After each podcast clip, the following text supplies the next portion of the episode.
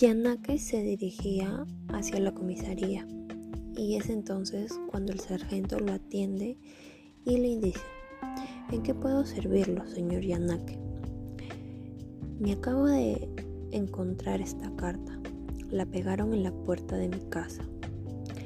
Vio que el sargento Lituma se calzaba unos anteojos que le daban un aire leguleño y con expresión tranquila la leía cuidadosamente. Bueno, bueno, dijo por fin, haciendo una mueca que Felicito no llegó a interpretar. Estas son las consecuencias del progreso, don.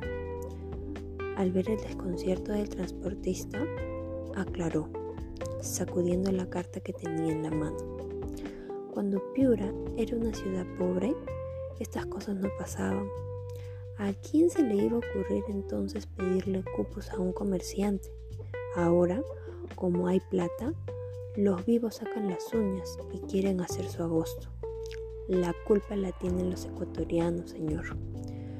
Como desconfianza de su gobierno, sacan sus capitales y vienen a invertirlos aquí. Están llenándose los bolsillos con nosotros, los piuranos. Eso no me sirve de consuelo, sargento indicó Yanake.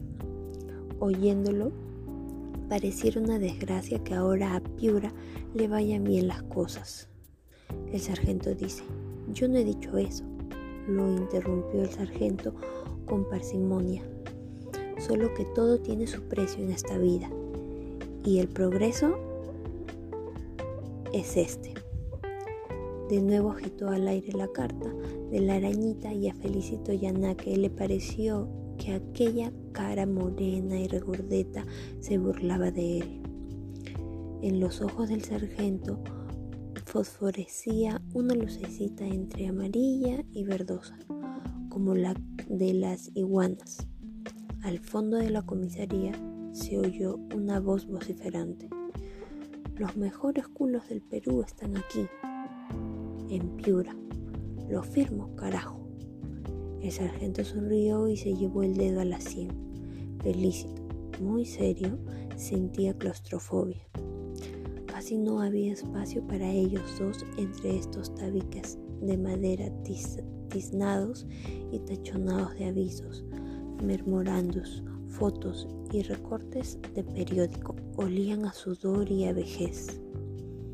El puta que escribió esto tiene una buena ortografía, afirmó el sargento ojeando de nuevo la cara. Yo, al menos, no le encuentro faltas gramaticales, indicó. Felicito sintió que se le revolvía la sangre. No soy bueno en gramática y no creo que eso importe mucho, murmuró, con un deje de protesta. ¿Y ahora qué cree usted que va a ocurrir? De inmediato, nada, repuso el sargento, sin inmutarse. Le tomaré los datos por si acaso.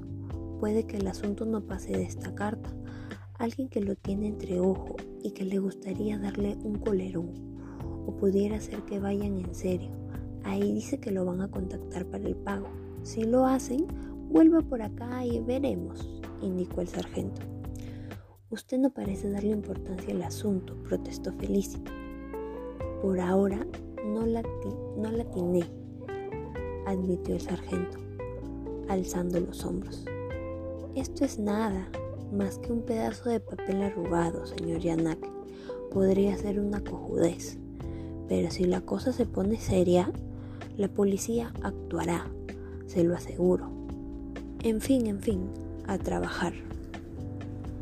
Durante un buen rato Felicito tuvo que recitarse sus datos personales y empresariales.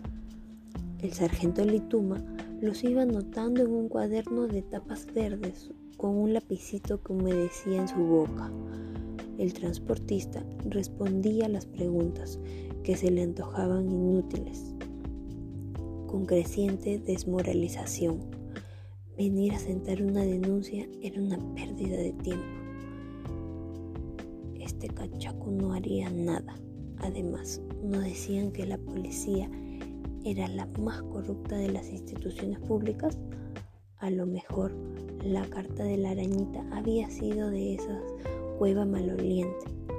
Cuando Lituma le dijo que la carta tenía que quedarse en la comisaría como prueba de cargo, Felicito dio un respingo.